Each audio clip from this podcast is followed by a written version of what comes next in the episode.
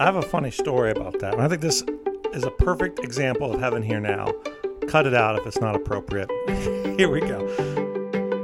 Yeah, so we several years ago founded an organization called the Gathering People, and the mission of the Gathering People is gathering people to bring heaven here now. Well, and I don't think you have to be a religious person to say, I want to leave this world better than I found it. Right. So it, it's one of those things where it's the difference of, you know, doing something here.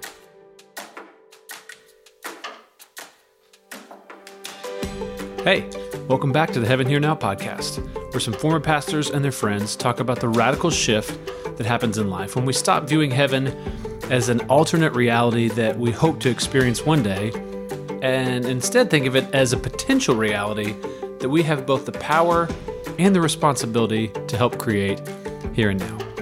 In today's episode, we talk with somebody who's more than just a friend, my brother Jake Dukes. Last week, we shared an episode of somebody going on a journey of leaving the church or dechurching. And this week, Jake shares his story of rechurching. His journey is one where he left and came back again. Jake pastored in a variety of churches in our areas and then left to join a nonprofit, Camp Southern Ground, that he still works with today and has a wonderful role in. But Jake shares his journey of his love for the church and his frustration with it. It's a story of God's faithfulness and ultimately the fruitfulness of the body of Christian believers who gather together. We think that you will enjoy his story. We appreciate you guys being here with us. We're gathering people to bring heaven here now. Thanks for coming along on the journey with us. All right. Hey, guys, welcome back for another week of the Heaven Here Now podcast. Uh, I'm excited because this is my first time. I get to bring family on. Come on. Mhm. Yeah. I have somebody who's closer than a friend. He's a brother, my brother, Jachin Dukes. How's it going, Jake? Doing great. Having a good morning. Already uh, got a chance to work out, run around, get the kids to school. So, you know, all the things. You've already had a day. I've, I've had a full day. If you if you Yeah. ever watch Adam Sandler, who he tried to get up early in the morning, he get, you know, 11 o'clock, it's like, will this day ever end? That's just about every day for Yeah. me. Yeah. That's right. I It's been feel ya. going on already so long. Jake, uh, have you you've done a couple podcasts before? Is this your first rodeo? second yeah, no, I have. I've uh. I usually come on um, and talk talk about the camp for various podcasts. So I've been on probably I don't know maybe a dozen or so scattered around here and there. So yeah, I love this medium. It's a great opportunity to share things. yeah, we get a, a little longer opportunity to have a conversation. Yeah, so Um, Jesse, you know everything about Jake, but Mhm. give him an opportunity, like tell people who he is, what he does, all the things. Yeah, Jake, just kind of give us. Uh, you've you have been in the church world. You have been now in the nonprofit world. We kind of now have a similar experience of being in the church world and the nonprofit world. Share. Do you mind sharing just some of your story of how you went from pastor to Camp Southern Ground uh, director? Uh, what's your actual role? I can't remember what the what the title my, is. my title is VP of Strategic Initiatives at Camp Southern Ground, which is definitely a unique, uh, unique role within the organization. So yeah, so thanks a lot, man. I appreciate you guys having me on here.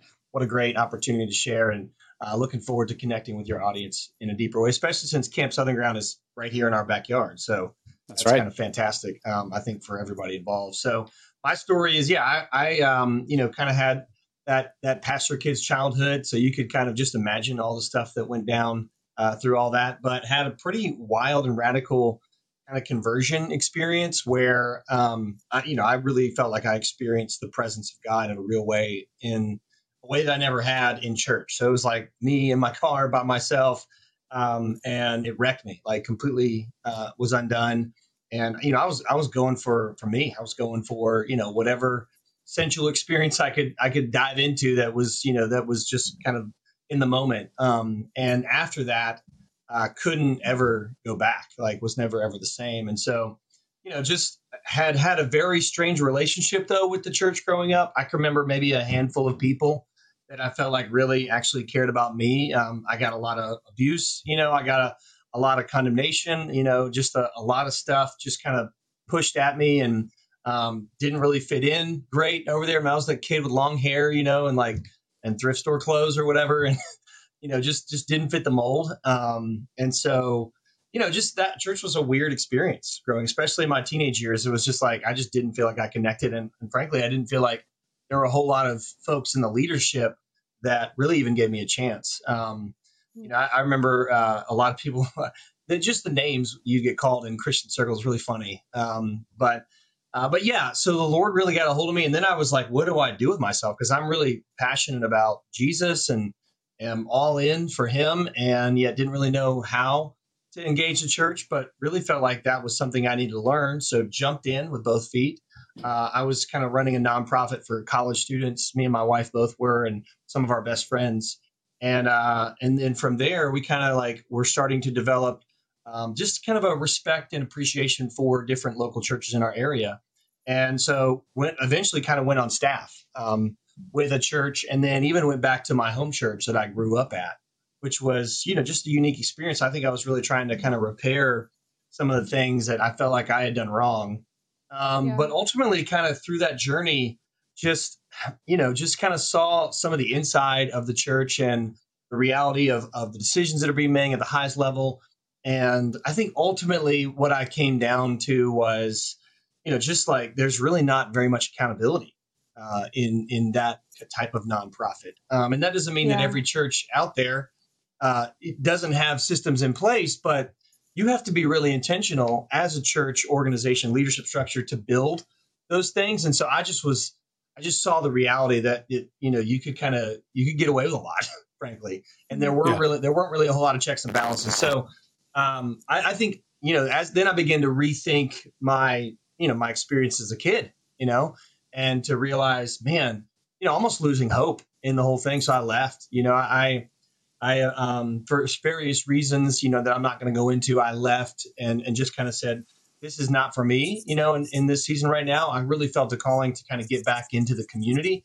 Um, it was funny, like I, maybe we probably talk about echo chambers, you know, and, and ways in which we can create uh, you know communities and environments where we're the people just saying back the, uh, to us the things that we already believe. And I, I, feel like that was what was going on. Like i i felt myself shifting in the way i just saw myself in the world um, to really kind of a isolated you know lonely kind of um, you know restricted sort of a space and just really wanted to do something about that. So yeah, I started uh, started my own nonprofit, and then my buddy Zac, who we kind of like were on, we went on vacations together. Our kids were friends. Um, was like, hey man, will you come and we're we're getting this thing off the ground. He already uh, 2011 was is when Camp Southern Ground got founded, and at this time, this is 2017, they'd already really done a lot of work to build out the infrastructure of the camp. We they'd already piloted a couple of of uh, the kids camp experiences in the fall and we're looking to kind of scale it and say, okay, what we want to build a full out summer camp and have veteran, uh, you know, initiatives in some way, shape, or form at the camp. And so, um, you know, it just been kind of like, hey, these are the ideas that the staff had had. But Zac, from the very beginning, wanted this to be more than just, you know, kind of in, led by a few personalities, even him, his own personality, um, but really to be a collaborative effort with thought leaders from around the nation. And so he asked me to come in and was like, hey, will you help me convene these vision development workshops that are really going to set the tone uh, and the vision for who we are as a camp and to really design the program. So that's what I did. What, what a great opportunity, right? To, to go from, you know, being in the church yeah. to being able to kind of cast uh, and create and design, help design leadership and vision for, you know, this great organization that Zac had started. And so, you know, we, would already had a lot of things built. We had the lodge built. We had our, our dining hall built uh, our, our shade pavilion, lots of spaces. We already invested tons in the infrastructure, roads, waste sewage, all the stuff. Um, and it was like, we got this great place. You know, how are we going to serve kids and vets with it? So we hosted those vision development workshops in 2018, um, in the winter of 2018, and really began to say, okay, this is what we want to do. That summer was our first summer camp. And then uh, through those vision development workshops, we decided that we were going to launch our veteran programs um, in the in the fall of 2018. And that's that's really what I was asked to do and come on full time to do um, was to get those programs off the ground. So me and a, a veteran who's a good friend of mine, um, we worked together to build those programs, and we designed uh, Warrior Week, which is our workforce transition program, and then brought in other folks and started to build out the team from there. So I um, I still so the cool thing is I I kind of like get to do startup stuff for the camp, um, vision development stuff, and then a lot of fundraising. So that's really where my uh, my initiatives are. And then I still instruct in both programs. We have a kind of combat stress program that we do called Warrior Path, and then that workforce readiness that we designed and built ourselves called Warrior Week, um, which is continuing to grow. We're actually uh, expanding that program and scaling it up this year. Something we've been looking at doing for a while. COVID was obviously an impact there. Uh, but one of the cool stories about our organization, you know, people think, oh, Zac Brown, like, you know, they must have everything they ever, they could ever possibly need. And the reality is, he he gets behind the vision in so many different ways. Um, but as a you know any good organization, we can't rely on you know just one individual uh, to really to, to carry that load. And as a matter of fact, if that's the case, like that's really kind of a sign of something that's unhealthy within that structure. Right. And so Yeah, if other people don't want to jump on, right? Right, right. Like what's going on here? So, uh, it, when we COVID was a great thing for us because when we hit it, we found out, hey, there's an opportunity for us. We already had a plan to shift from Zac was responsible for 80% of our funding, either him directly, the the tour, or his relationships, and 20% we got from other sources. And through the COVID season, we flipped that reality, um, which we were really proud of. So now we really feel like on the backside of COVID, you know, we're really ready to to start running.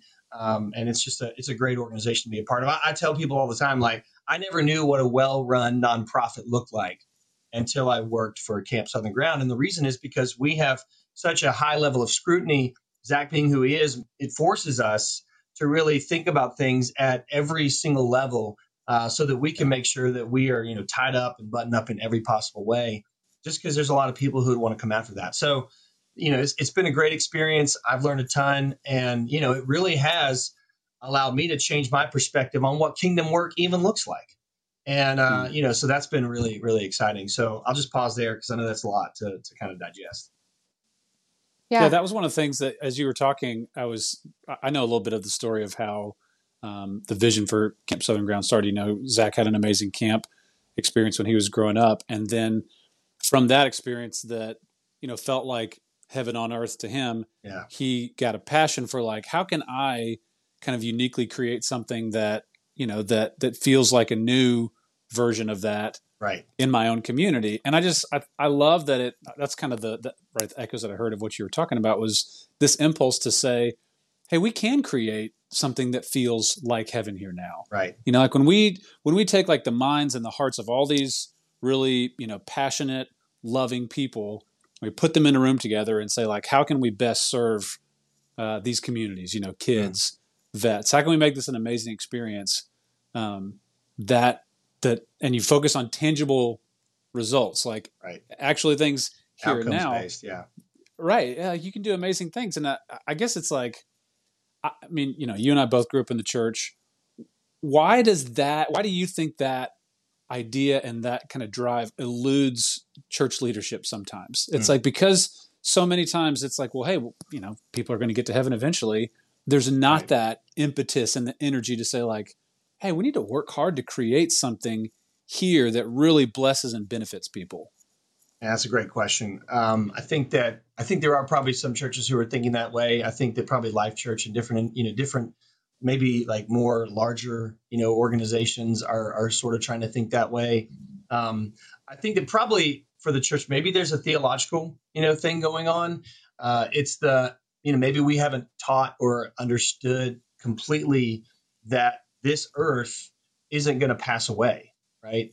um, I think that probably something that I thought and was taught uh, growing up is that you know we're trying to get away from the world, and Yeah. you know the scriptures teach us to be in the world but not of the world, and so there's this tension, right? Of how can I create this this wonderful thing that is designed to look like kingdom, and yet knowing that it's never going to be perfect. I mean, I think that's Right. probably what what kind of is the biggest stalling point is there. You know, you go through history. There's people who've tried to create communities that were supposed to look like heaven and those were kind of colossal failures and so it's like you know what what do we how can we have our expectations adjusted correctly so that we understand that there's still incredible kingdom work that we can do but it may not be the full picture of what we're going to see when we you know when we're we're face to face with Jesus and so you know what's the work then what what can we engage in i mean i personally have seen um, I, I think probably if we're measuring things or suc measuring success by maybe some decisions or you know like a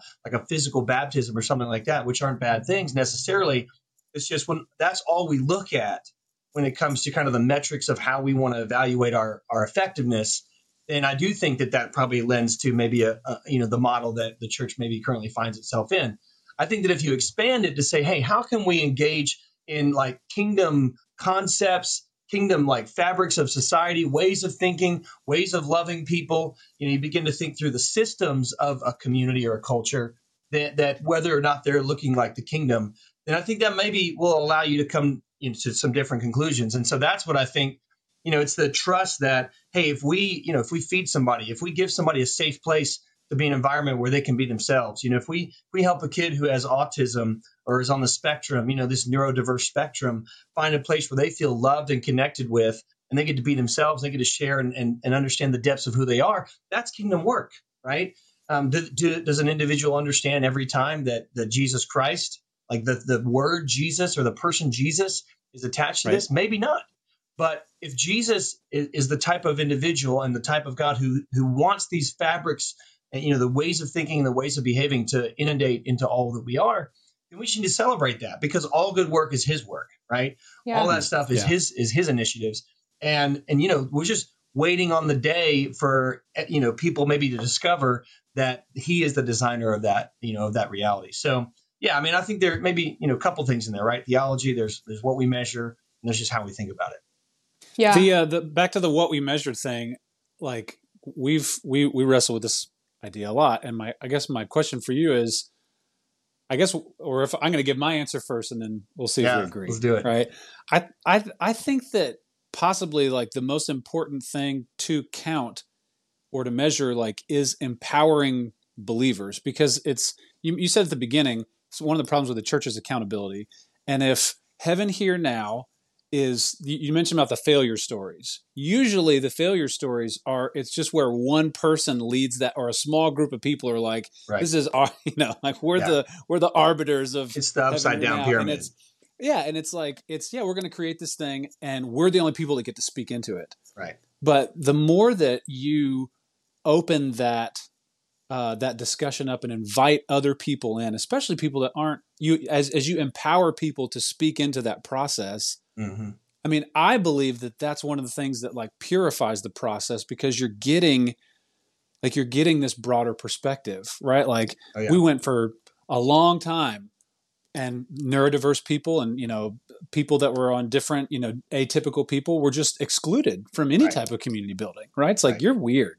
Right. you know like We're we're, like we're building yeah we're, we're building something and it's it's it, it's it would be too hard to make that great for people like you where it's we just want to make it great for people like us so like do you think empowering people and like is that the metric that that maybe is about kingdom work like kingdom work is about helping people see that they have power to create heaven here now and their perspective on what that looks like is vital to the creation of it Yeah, man. I mean, we're weaving in a lot of different things, but I think if you go back and look at the early church, that was the spirit of the first century church.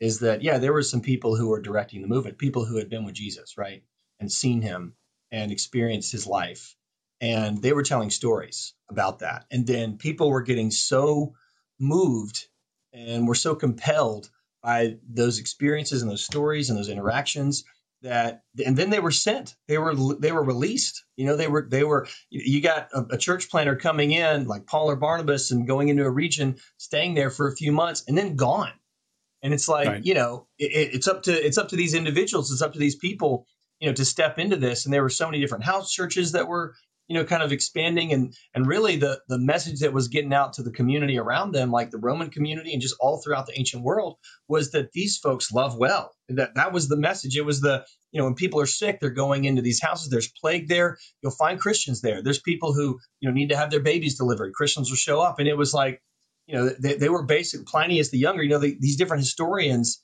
they are overwhelmed by the kindness and the support and the inclusion of the Christian community. I mean, there's even records of people sharing their funds and you know being incredibly generous when they didn't have anything themselves. And so Right. that was you know that spirit of generosity, inclusion, and and kindness and love.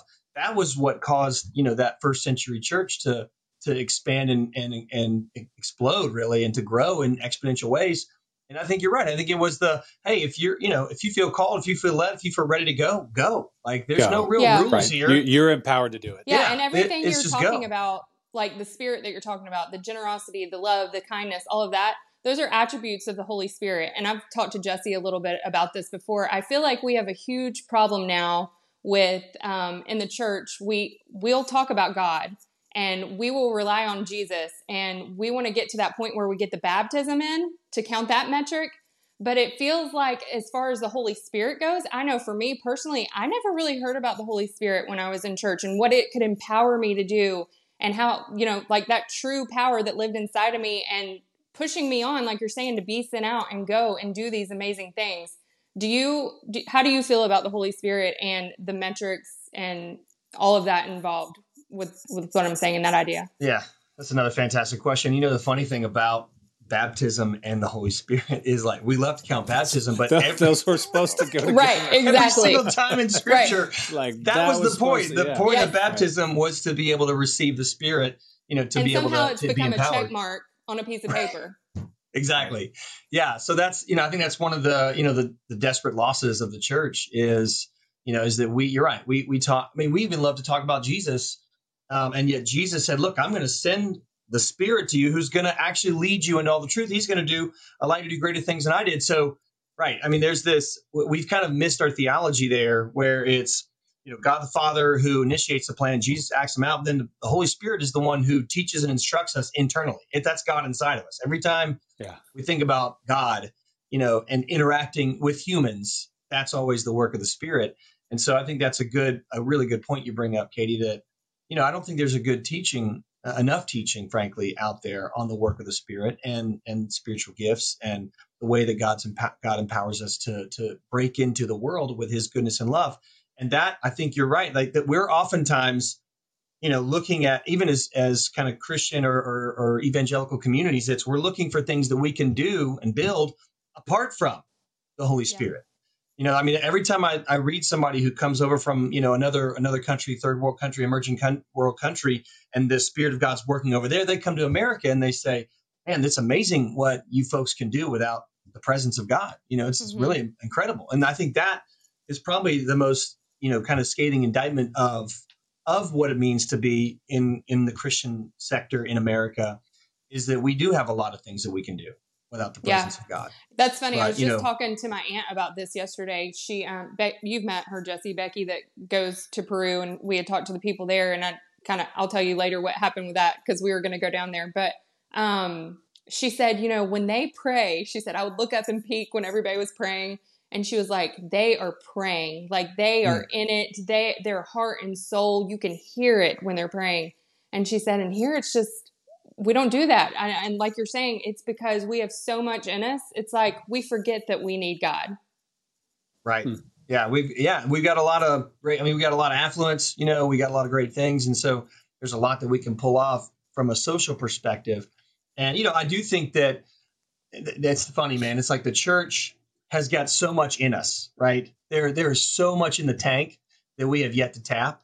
And so it's really unfortunate that you know that some of the you know more secular or more you know a- a- atheistic kind of like perspectives or ag- agnostic you know movements i believe are, are really kicking tail like i, I think Yeah. that we Yeah. as the church it's unfortunate that we're having to learn from those organizations who are doing it well who have do not have you know christ associated with them in, in any way but it doesn't mean that that's the way it's got to stay it's how can we like keep those high standards for ourselves and you know, we, we it's funny, man. In these churches, we preach all this stuff on holiness, and yet our structures really aren't in place to have a, like an integral aspect, holiness be an integral aspect of who we are what we do. And that gets right back to accountability. You know, if Yeah. you have a leadership structure, structure, Jesse talked about this. It's the, you know, if you get this upside down where it's like one person, right, is the pendulum, and if that one person falls, the whole thing falls apart. You know, that's potentially you know an inferior system. And if, if we're going to continue to use that, though, then we really better get good at helping whoever that person or group of people are maintain that integrity. It's it's we got to create safety. We got to create openness. It has to be okay to talk about sin in, uh, in ways other than just get it out of your life. Sin bad. It's got to be okay to talk about sin and this is real. This is open. This is honest. And I think in the church, what I learned is I need to cover and hide my badness as opposed to take an honest and open look at my badness. yeah and God loves me in the middle of it. He loves my badness. He loves my goodness. But if I'm forever hiding my badness, then it just is growing. It's in the dark and it's growing like mold. Yeah. There, there's a. Uh, did you want to share something, Katie? No, I was going to ask him something else. Go ahead. Well, there's a. I'm I'm, I'm doing another video uh, after this for restoring your heart, and I was looking at some scriptures this morning. I came back to that um, that John 10 passage where Jesus is like my first, like he gives this image of, you know, the foundation of a healthy community is is a safe place where there's Yeah. like a shepherd watching out for the sheep, Mm. and that and and the goal isn't to be like how many you know wool pelts can we Right. you know like Yeah. create and Right. bring to market it's Mhm. It's like are, are these are these people are these are the things that i'm looking after safe you know, Yeah. are they are they taken care of Right. and i think it's so fascinating because i mean jake i think you and i have talked about this it's like the difference between doing ministry as a job and Mhm. doing ministry as a calling because jesus really Mm. talks in there he's like he says the hired hand like when he sees the wolf coming he he bolts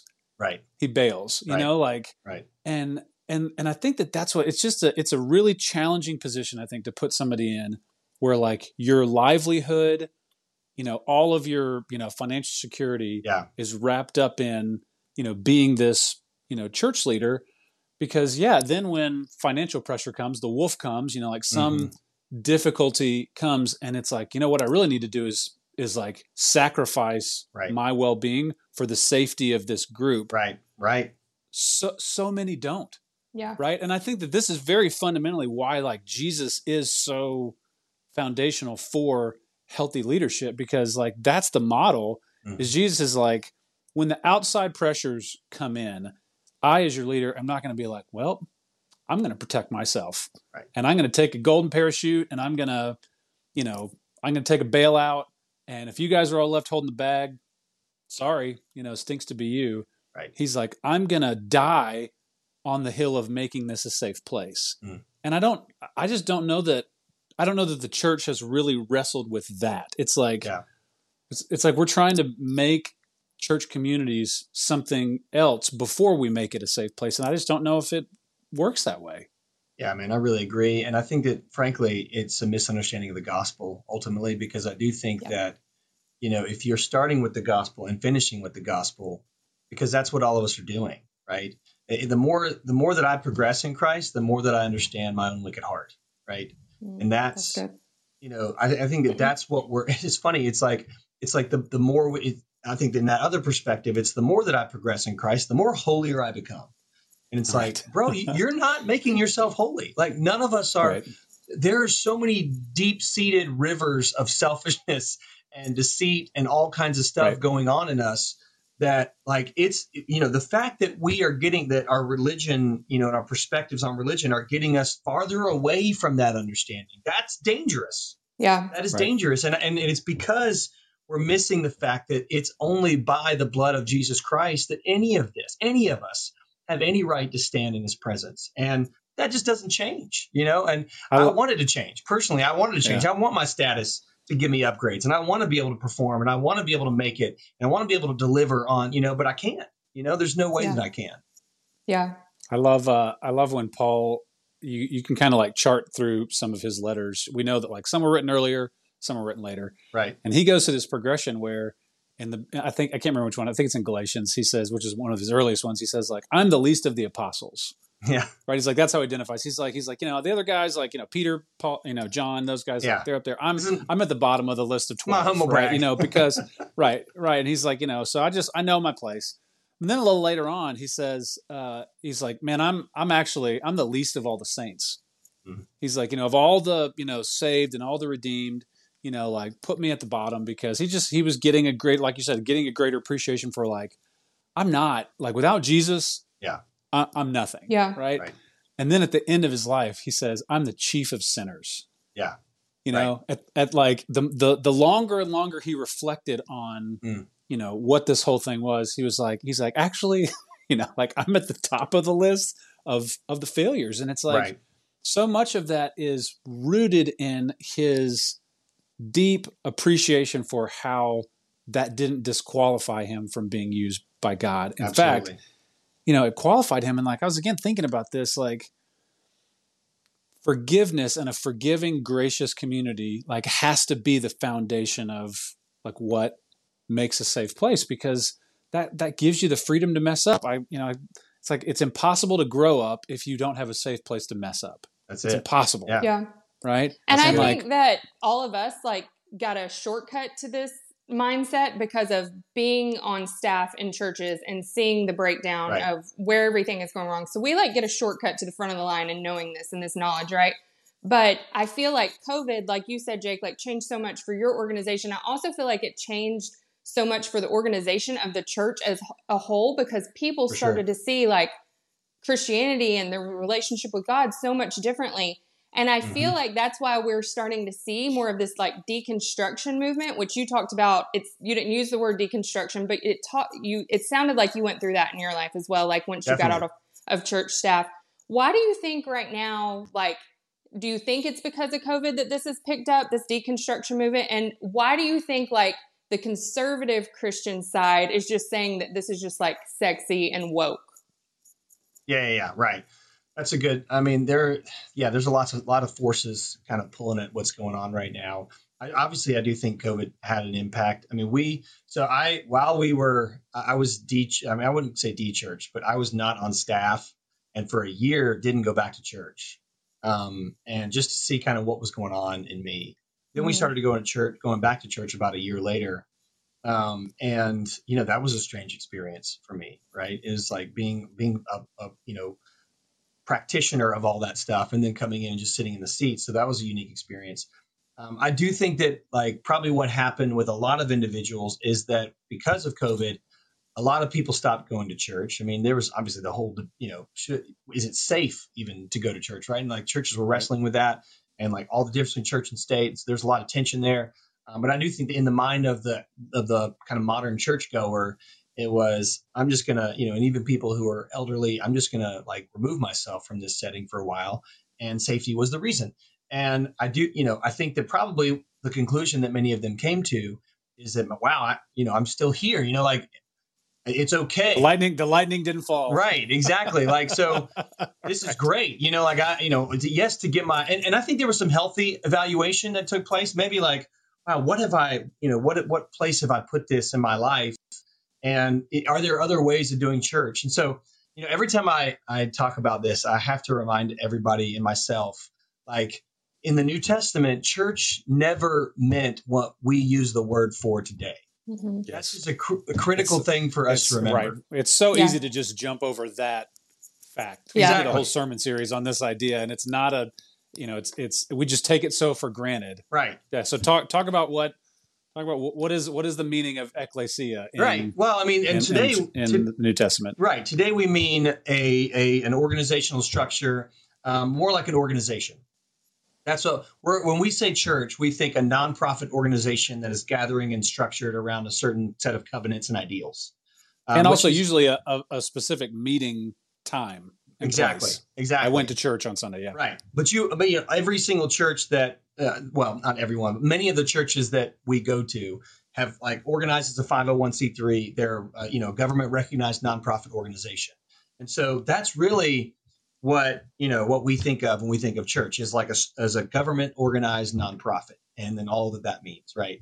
But that was never the term and that was what, never what the term meant in the New Testament. I mean, even Jesus, when he talks about the church, which he does mention uh, the church, not as obviously as much as Paul and the New Testament writers who were writing letters uh, in, in the book of Acts, but the, every time that term is used, I mean, there's a specific Greek term, like you said, just, just ekklesia, which was the breakdown of kaleo and ek, which is out of. So it's called out is the kind of the like the original Greek term and what that kind of idea was, the called out ones. And so it was this idea that you know individuals could pursue their relationship with God in community, and there weren't really a whole lot of rules or structures around that.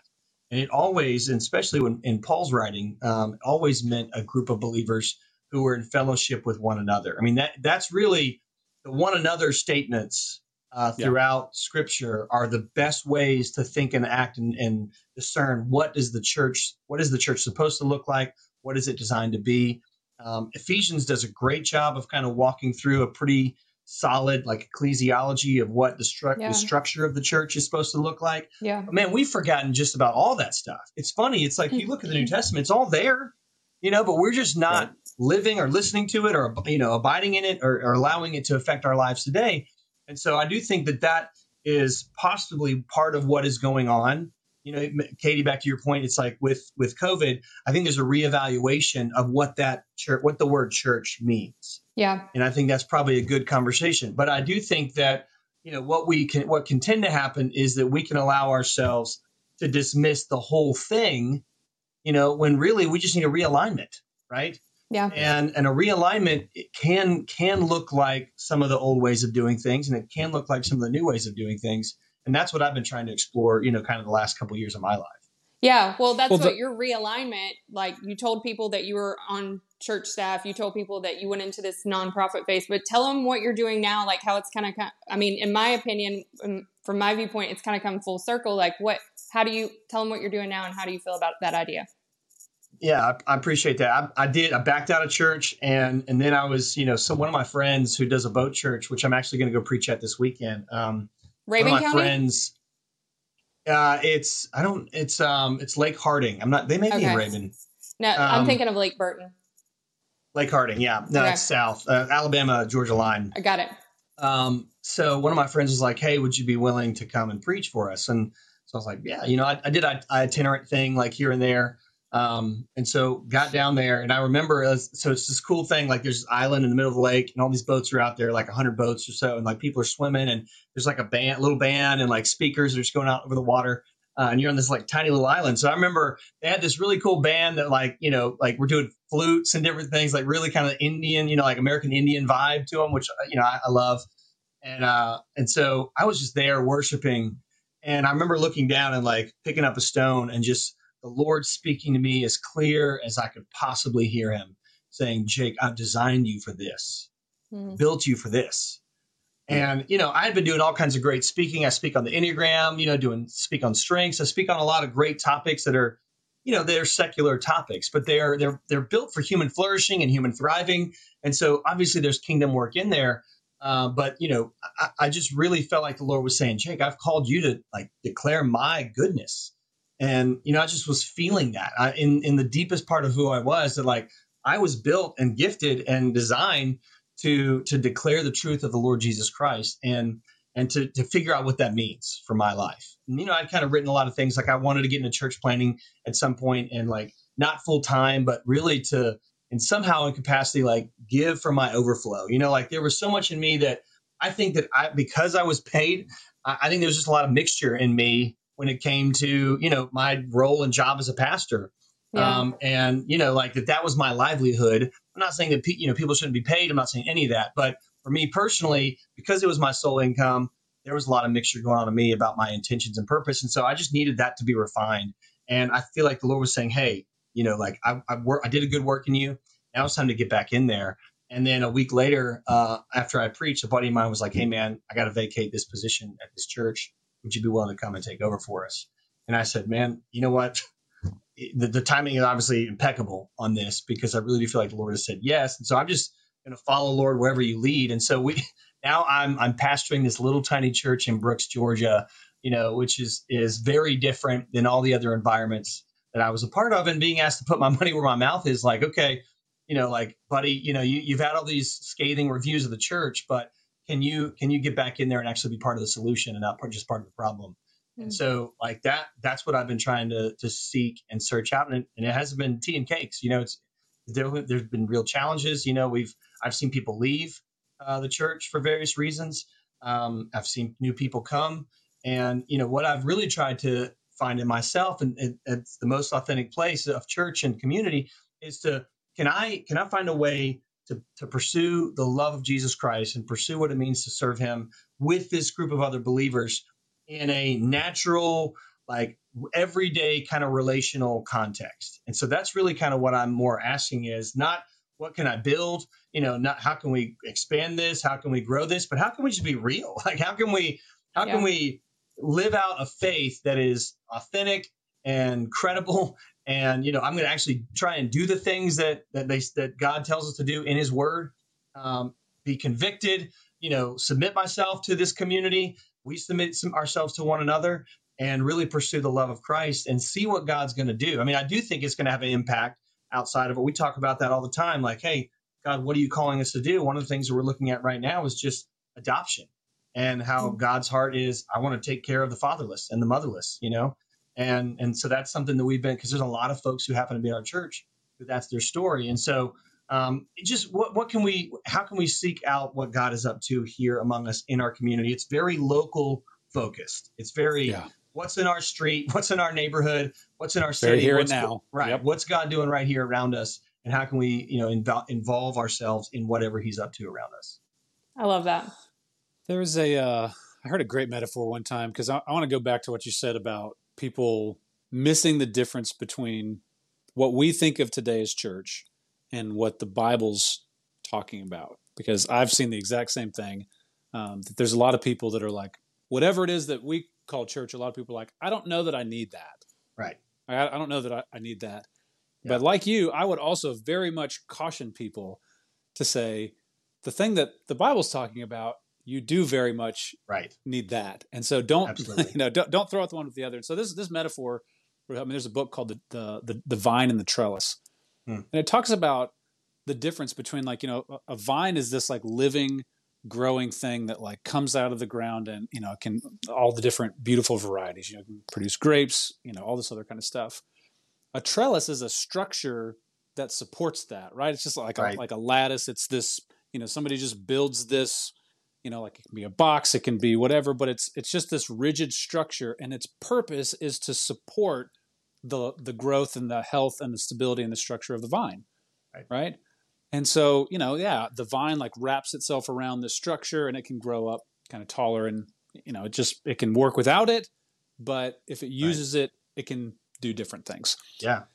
and like when we talk about church today most people they're talking about the trellis Trellis. right. they're talking about Right. like the the structure and the organization and i think what's so sad is like you said when when you're starting a church which is really the heart of is is about the vine it's this living organic connection of relationships Mhm. right it's a it's a network of relationships that says we're you know we're we're we're not separable like we have Yeah. a bond together that makes us something bigger than just individuals and so we you know we need to grow together we have this common life source but it's like there's this immediate pressure when a vine starts growing like the church you're in that it goes well you need to get your trellis to like 15 feet man Yeah.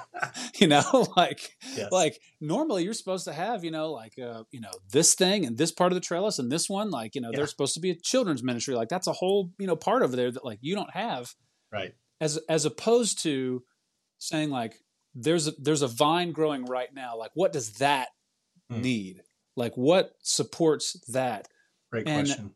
people need safe intimate forgiving committed loyal relationships right Mhm. that's the thing that that people need and and I, it's just i don't know i mean i don't have a question it's just it's sad to me that we've Yeah. mistaken those two things and that so many people are like "Pfft, i don't need a trellis and don't Right. realize i absolutely need a vine i need this Right. like living breathing thing to be connected to Yeah, man, that's a great way to think about it, and you're absolutely right. It's let's let's focus on the trellis, and if we build the trellis, the vine will grow.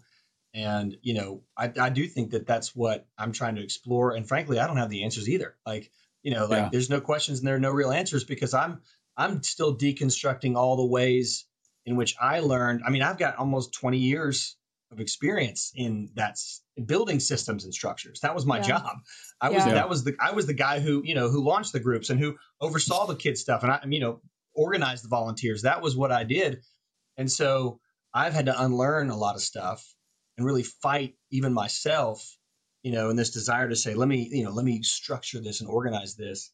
Um, but you know, at the same time, out of love and compassion for the people that are coming and a part of this thing that we're doing, it's like how can we serve them best? And that I do think that when you look at the ministry of Christ, you know, there was so much in him where he had compassion, right? yeah Like that was what moved him. It was the needs of people. It was the immediate needs of people that he almost at times allowed to direct his whole ministry trajectory. I mean, you know, it was the fact that he needed to go across the lake and he was trying to get away from folks, and yet they followed him over there, and he shows up and he just, you know, he ministers to them. So it's it's really, you know, I think it's the instead of like you said, instead of saying, okay, what you know, now that we're at this size, you know, like what do organizations do to to accommodate that? It's okay, what are the immediate needs in front of us? And I don't even know if I fully understand. I'm, I probably don't have the best vantage point on what those needs are, but our body does. Like the, everybody who's a part of that does. And you know, it's almost like a resistance to say we're. You know, I've got so many people are like, "Hey, man, when are you going to like leave that thing and ju- go full time and like you know do this thing?" It's like there's so much pressure, I think, on any of these fledgling movements to say this is how you grow, and Yeah. this is what you do to prepare for that. And it's like, no, like i'm going to resist that. I'm going to Yeah. resist that, and I'm going to ask the That's Spirit of. God, what are you doing? Like, how are you? How are you leading us? What you, you've already got? You've thought this through long before I thought this through. Man, I just I have died on my own plans in so many different ways, Yeah. and been skewered by my own plans in so many different ways. And I, you know, I just am not looking for that. I'm looking for a true, like, spirit led God. You know, you've had a plan for this long before I even begin to think about it. So, what are you up to? What are you doing? How can I find out what that is? That's good. Um, I love the. Go ahead, Katie. I think too, like what you're saying and what you're talking through and how you're problem solving, that's work, right? Like that that takes a lot of digging and um I feel like in today's society, like we just want that feel good right away. Like, you know, like we burn our mouths on hot pockets. And so like when I do that. so like I think that so many people just want to go sit down and want to get that feel good and so many times we mistake that feel good for the Holy Spirit and Mm. want to pick up our kids and go home and then do the next thing and the next thing in our busy society and and what you're talking about and and what I'm going through too like deconstructing and letting God lead us like that takes a lot of work to stop and Yeah. pause and listen to God's voice and dig in there with him in a conversation. Do you feel like that's accurate?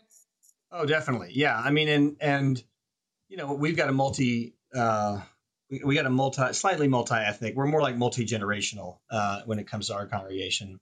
And you know, anytime you you try and you know operate in those spaces, there's going to be very strong differences of opinion. And so, how can you stay? That's the other work, right? It's the it's the it's the work of there's all these expectations, right? Uh, that all of us have about what church should look like and and yet I think a lot of those expectations are frankly contradictory. It's like we we you know we want this this organic experience, yet we want our kids you know to be fully taken care. Of. It's like we want it all, and you know, and yet we don't. Most of us don't really want to get involved, you know, and really build something together.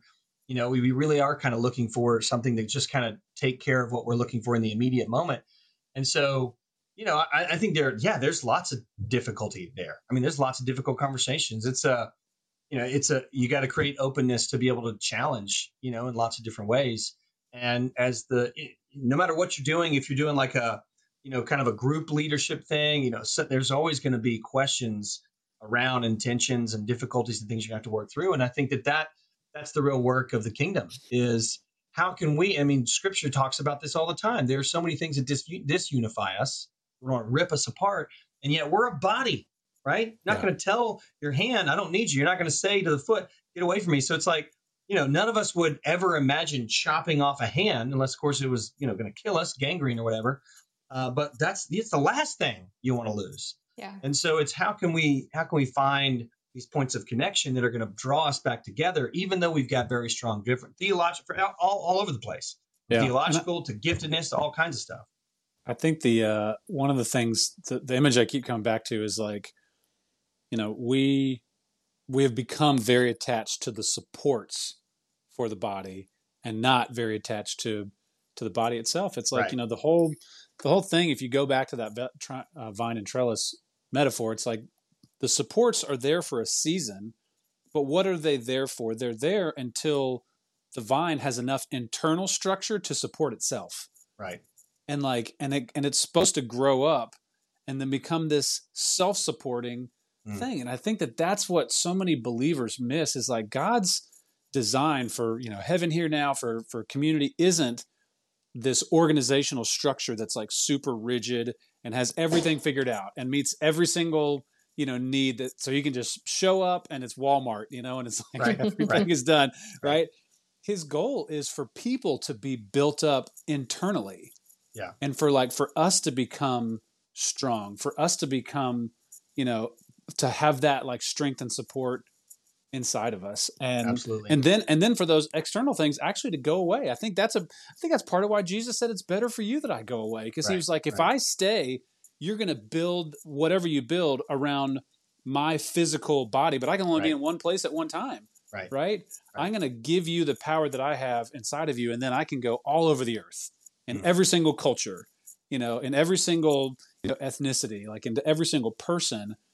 And man, I just I I I think that that's the next generation of the Jesus movement. It's like us Oh, yeah. learning to embrace the the multicultural, the you know, the global, the the Mm. bigger movement of of uh of what the church is. So yeah, we need to get together another time and just you know talk through that. Uh, we have a Jesse and I have a group called we call it the Flint River Society, and uh, Uh-huh. we, we I talk, saw we that talk on about these Instagram. things. It suggested it to me.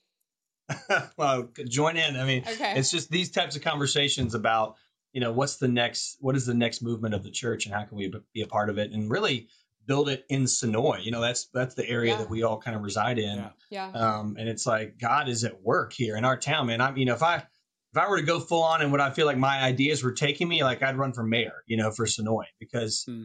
that's the kind of I feel like the Lord is integrating the city and the community Yeah. together to build a kingdom, you know, kingdom outbreak right there. So, you know, what does that look like? And I think that's part of what we're trying to ask the question on. So yeah, Yeah. that's the we'll definitely have to get into that, Jess, next time we we get together. I love that. To wrap up, um, so many people, you know, like we've talked about, the D church have walked away. Uh, why? What would your argument be for all those people that are killing it in the agnostic groups and everything, and and are doing great, and people see that and have left and like, why do I need to come back after COVID? What would your argument be for why is church and the body heaven here now? Man, such a great question. So I think like it's an understanding that everything good that any of us experience, right? I'm not I'm not talking about your belief system. I'm talking about the structure of the way the world was built. Everything good is derivative of God. So at the very base, when you get down at the bottom of anything that we enjoy or love, what's down there is Jesus. What's down there is the creative force that designed all of this. And so I think that's like that's the first step. It's that we all have to understand that all these wonderful things were given to us, right? We didn't create them, we didn't build them, we can't manufacture them. And I think it's easy to see that because when we pursue all these kind of desires, crazy desires that we have, we find that they continually don't satisfy us because they're always pointing to something greater. And that greater is God. That's what God is. And so I think that that movement of God at work in all of us, that we're actually building a structure of a society based on goodness, based on these ideals, those are all derivative of God. So it's it's the understanding that hey, there's a foundation down there. You know, maybe we're also trying to figure out exactly what that foundation is and and what the attributes are. You know, like what the actual makeup of and who God is and learning who God is. But he, you know, he's down there. God, that God force is down there. And so when we get in community, then what we understand is like that's a place where God is able to work in all of us in ways that He designed. And so that's why I would say maybe yeah maybe you've given up on a particular organized structure um, of the church, but I would say like if you can give really incarnational kingdom relationships a chance in some capacity, I think that that's going to be some of the greatest learning and growth uh, and ful- and fulfillment and meaning that you can ever find. I know for me, you know, it's funny. Like the, my experience as a church, I felt more isolated in lots of different ways. And I think that as I'm exploring church now, I feel more connected and more integrated than I ever have felt in my life. And I think that's probably the right, right way to do it. Um, you know, a, a church is like, what does it take for something to be a church? You know, like what, what does that actually take? Um, it takes a body of believers operating together under the authority and headship of Jesus. Yeah. And that's what that's what a church is. So, you know, if it's just you and a couple friends, you know, look at the scriptures. Let those be your guide. You know, I, the reason why I think it's good sometimes to find support and help and encouragement is because there are people who are pursuing this and trying to figure out, hey, what are the ways to do this well and to honor God and to and to really include uh, safety and security, like you talked about, Jess, as a part of our movement, then then you consult with those folks, right? But there's a lot. I think there's a lot of people out there, maybe more than you, you'd think, or people would be surprised to find out about, that are wanting to encourage this kind of you know incarnational, like you know grassroots kind of kingdom movement Mhm. stuff that that is out there. You know, Yeah. and then those relationships being the connecting factor, not like a structure necessarily um, or some kind of you know outside imposed thing, but more of a hey, I know Jess, and Jesse and I we talk a lot, and we've got a whole group of friends that we're talking about this, sharpening, challenging, you know, asking questions, and then we're going out and we're doing it, and so you know I think that that's what I think that's that that that spirit of exploration to go build something and do something, and that's got to be the driver, you know, and then, and then allowing the Lord to lead us and guide us as we go. Love it. Love it, dude. Thank you so Thanks, much. awesome. Yeah, we'll uh, we'll have to do it again, man. To, uh, I to do- know, do, part two at some point. Absolutely, absolutely, guys. Appreciate you so much for for having me on here today. What a fun conversation! I'm like ready to go tackle some stuff. Right. I know, right? Hey, let's go into our own our, our different uh, you know kind of corners of the kingdom, and and we'll we'll we'll uh, we'll, we'll build some heaven heaven here now. How about that? Absolutely, that sounds great. All right. Awesome. Thanks so much, Appreciate Jake. y'all. Thanks, Jake. Yep.